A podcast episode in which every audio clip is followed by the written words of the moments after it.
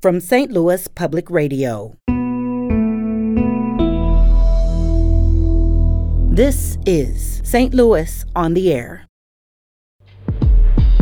So that's such a depressing thought. I mean, hearing you outline this, it, it all feels so true, but it also feels like the one constant is hate. We are human. We always have bias and, and prejudice. I think we need to change the paradigm around how we look at that. Um, I think we're much more effective now at recognizing where we need to be, be, be paying attention. That notion of if you see something, say something, I think folks follow a lot more carefully. This region's been been a bit goofy, right? Because that's one way to say it, uh, and, and, I mean that in the most optimistic way I can. Um, where we have a harder time is where the nuance of that bias and those subtle prejudices play out. I'm Sarah Fenske. Karen Aroesty retired last week as the regional director of the Anti Defamation League. In that job, Karen fought anti Semitism, prejudice, and extremism through periods when it was top of mind for America and also when our energies were elsewhere. She fought the good fight at the ADL for 26 years. And joining us today to discuss that work is Karen Aroesty, the outgoing regional director of the Anti Defamation League. Karen, welcome. Thank you, Sarah. It's good to be here. So, May 31st was your last day. Big change. What made you want to leave the organization after all this time? You know, 20, 26 years, 20, uh, more than 20 as staff is, uh, is a long time to be engaged in one area. And there was something very true about this year in particular, and that was the optimism around it. Um, a lot of uh, efforts at positive change around the vaccine, a lot of change politically in the world, um, and a lot of people who were looking forward to doing good things. And interestingly enough, with Professor Kaplan's commentary, and even with this last piece, uh, a lot of optimism around what the future could be if we um, listen to each other a little bit more, if we had a better sense of where we are at, uh, if we could be more efficient with resources that people um, wanted to give, um, all of those things came into play. And so I'm, I'm staying in the civil rights gig. I can't literally remove myself from that piece of it. Um, but there are a lot of different platforms and allies in this town to work with. So these issues are going to remain important to you. It sounds like you would not have left if you felt like things were at a bad point. You you wouldn't have wanted to hand off the organization in a time of chaos or maybe pandemic, uh, beginning of pandemic. Sure. Look, we've we've seen the rhythm of hate and bias and prejudice be a constant for decades and decades, and it's going to continue to be that. Um, after 9 11, we were watching extraordinary hate against folks who were Middle Eastern or were perceived to be Middle Eastern. There was the increasing conflict in the Middle East that challenged what we started to call anti Israel or anti Zionist anti Semitism. In if I think back to 2005, 6, 7, where the um, big issue politically was immigration reform, we started to see spikes in um, hate crime and bias activity against those who speak Spanish or were, spe- were perceived to be in the what we now call the Latinx community, and up and down and up and down. And each time it takes a little bit different approach to try and solve the problems. Uh, and that's that's just never going to go away. So that's such a depressing thought. I mean, hearing you outline this, it, it all feels so true, but it also feels like the one constant is hate. We are human we always have bias and, and prejudice. I think we need to change the paradigm around how we look at that. Um, I think we're much more effective now at recognizing where we need to be, be, be paying attention. That notion of if you see something, say something. I think folks follow a lot more carefully. This region's been been a bit goofy, right? Because that's one way to say it, uh, and, and, I mean that in the most optimistic way I can. Um, when you look at some of the larger cities, where really truly violent and unprovoked hate crime has been a norm uh, mm-hmm. uh, in each of these cases. This region hasn't seen that. And re- regionally, I was in Missouri and eastern Kansas and southern Illinois. Mm-hmm. Where we have a harder time is where the nuance of that bias and those subtle prejudices play out. Um, and that's going to continue to be um, a, a, clear gig. But I, I'm not making it up when I say I have optimism around it because I think the public awareness about these conversations and the greater resources available, even those that are negatives like some of the social media platforms, um, are in the end going to be part of what's going to drive a much more optimistic result in the future. Hmm. Every generation, we have a, an activity that we've done in education circles for a while, which is that ex- what it gets at is that acceptance that m- my generation is more respectful of difference than my parents and so on and so on and so on. Are people giving themselves too much credit when they when they feel that way? No, I think they're willing to step out of their discomfort a bit more now than people were willing to do a few decades ago. Hmm. Um, I think there's more. Um, more awareness because there are more news sources. There are more platforms for people to tell their unusual stories that people aren't even paying attention to. Mm-hmm. And if we just stepped out of our own spaces of comfort and we spent a little more time learning about others, that bias would minimize, that fear would go away, and maybe even that opportunity to say, hey, maybe this is somebody I actually want to have some sort of relationship with. Um, and then, and so on, and so on, and so on. And so on. So it, it, feels like, in addition to hate being this this underlying thrum in America, it feels like anti-Semitism is just always, you know, as you say, there's been all these different groups that have found themselves in the spotlight, but anti-Semitism seems like there's there's always a, a level of that, right. even when attentions are turned elsewhere. Yes, there are there are you know you could say the world's oldest hatred. Um, I've often heard myself say Jews as the canaries in the coal mine, and often where Jews are targets, others tend to be targeted right behind them because when you allow an atmosphere where people can play out their prejudices and their biases, um, then it's going to happen. Mm-hmm. And any one of us can be a target all the time.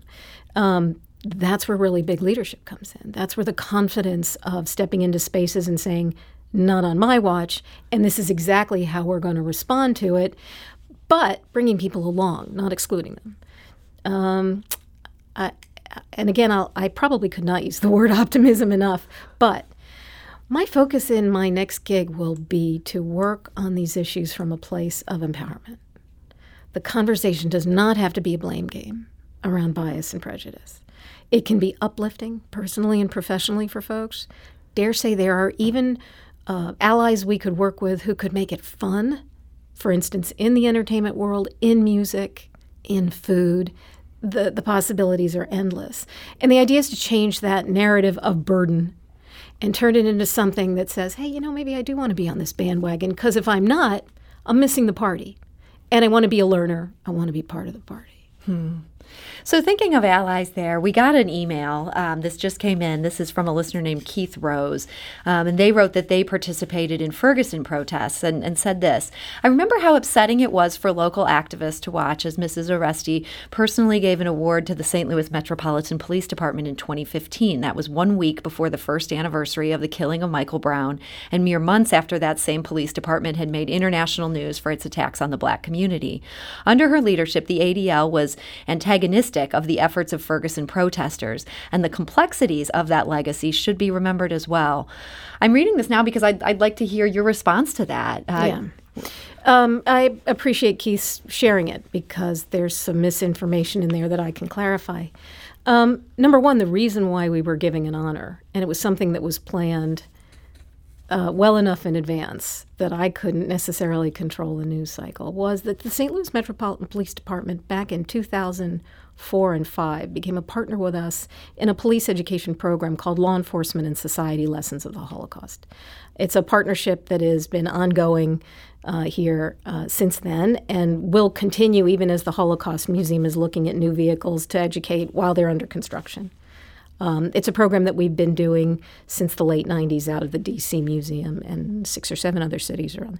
Basically, what it says is to police officers, uh, you have to be aware of how the Nazis used police to take them from their role in protect and serve to persecute and murder. Hmm.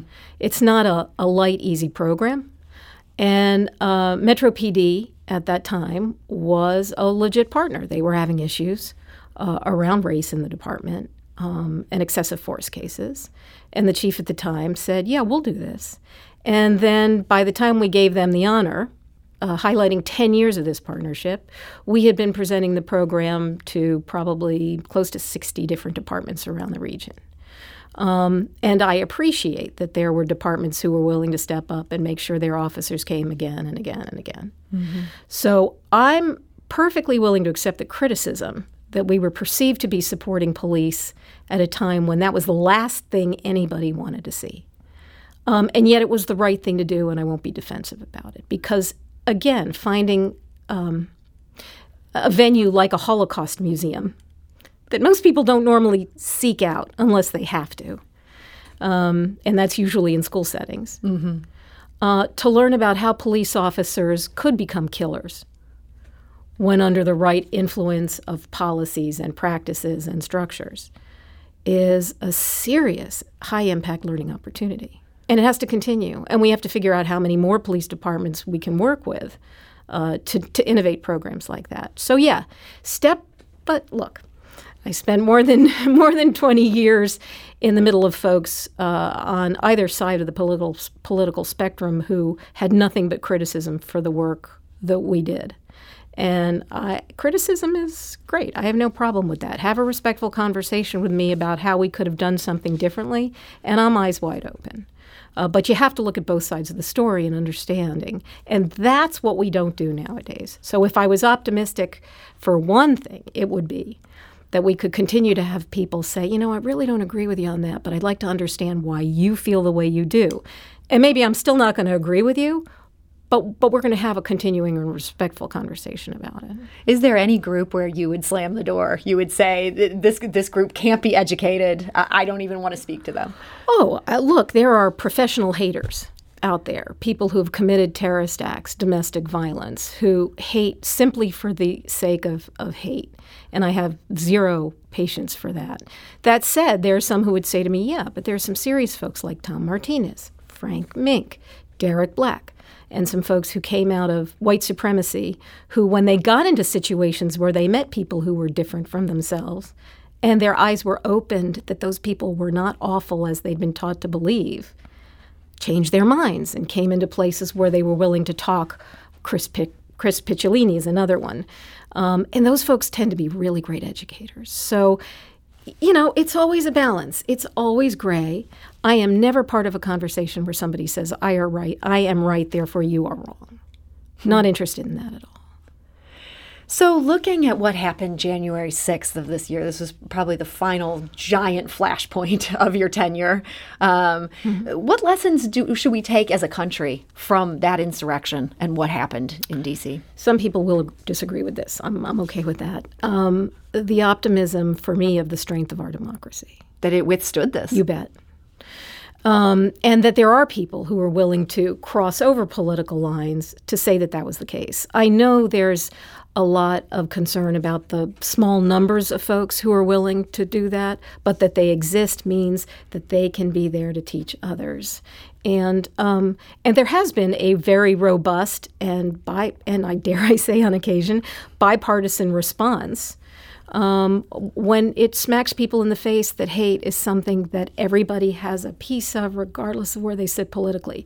The No Hate Act, um, the the um, uh, the COVID nineteen uh, hate uh, response to the massive spike in in Asian American uh, mm-hmm. Pacific Islander hate crime, which was seriously for real and something to learn from.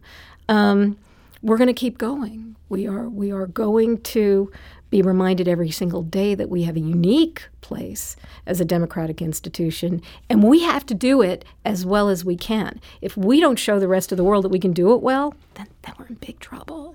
And right? so you still kind of think of America as we're the city on the hill. We have some obligations here. I think we have no choice. We got a, a, tweet from Simon who says, I'm grateful to Karen Aroesty's years leading Anti Defamation League Heartland. She visited my alma mater following a spate of unaddressed anti Semitic graffiti, gave legitimacy to the concerns staff and students had, and is the sole reason our university president began to address problems. Thank you. Thank you, Simon. I, you know, the, the, the, that's a leadership thing, right? So when leadership takes it on and isn't defensive and says we've got an issue here, we're willing to be vulnerable, we want to learn from the impacted community and everybody who has a piece of this, uh, and then takes formal steps in order to see it through over the long term. Not a big fan of band aids. not a big fan of window dressing. I'm a big fan of the arc of history and how effective that can be in major environmental change. Um, and the hate world is one that requires that, mandates that be the case when it comes to leadership. So, Karen, in our final minute here, looking back on everything you did at the Anti Defamation League and all the many issues you tackled, what are you most proud of looking back on, on those decades? There are four pieces of legislation um, uh, in di- di- different issues, uh, establishing the Missouri Commission on Holocaust Education and Awareness, a bill to fill a gap on um, reckless burning, that is, when somebody intends to burn a cross mm. um, that was missing in the hate crime law. Uh, the Religious Freedom Restoration Act, which has two sides but allows people not to be burdened by government infringement of religious observance, um, and a bill to uh, protect people who want to travel overseas uh, from discrimination in um, in life insurance premiums to go to places like the Middle East, uh, either on Hajj or to visit the Holy Land, and not expect that the insurance company is going to outrageously charge them premiums if they want to increase their life insurance. Um, but I would ask people to look at Fleshner v. Pepose. It was a lawsuit in St. Louis County that was uh, in in 2009. It was decided in 2010, where the Missouri Supreme Court unanimously uh, decided that if allegations of juror bias and prejudice come out after a trial is over, a judge now has a right to revisit those jurors, look at how the bias and prejudice might have directly influenced whether or not um, a party in a trial got a fair uh, hearing, and that didn't exist before that case. And that is something your organization fought for. We we were contacted by the defendants, who said they should they do this uh, should they follow through on this, even though it was going to be a big deal for them? And I said, You bet, you have no choice. Hmm. And so you feel pride over that and, that and, and this legislation. And our allies, Bryan Cave, filed two uh, superb lawsuits for us and got it done. Well, Karen Aroesty, I want to thank you so much for joining us today and wish you the best of luck. It's good to be here, Sarah. Thank you.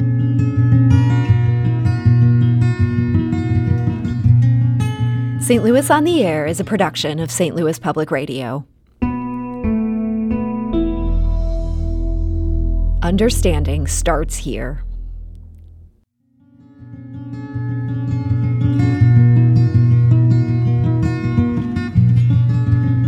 Do you find yourself regularly listening to episodes of St. Louis on the Air?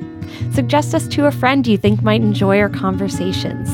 And leave us a review and rating on Apple Podcasts on the App Store.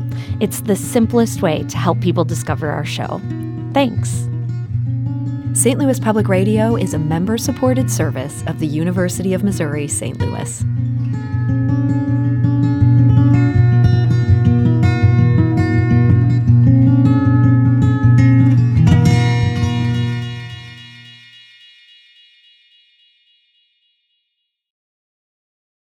Support comes from the Missouri Forest Products Association.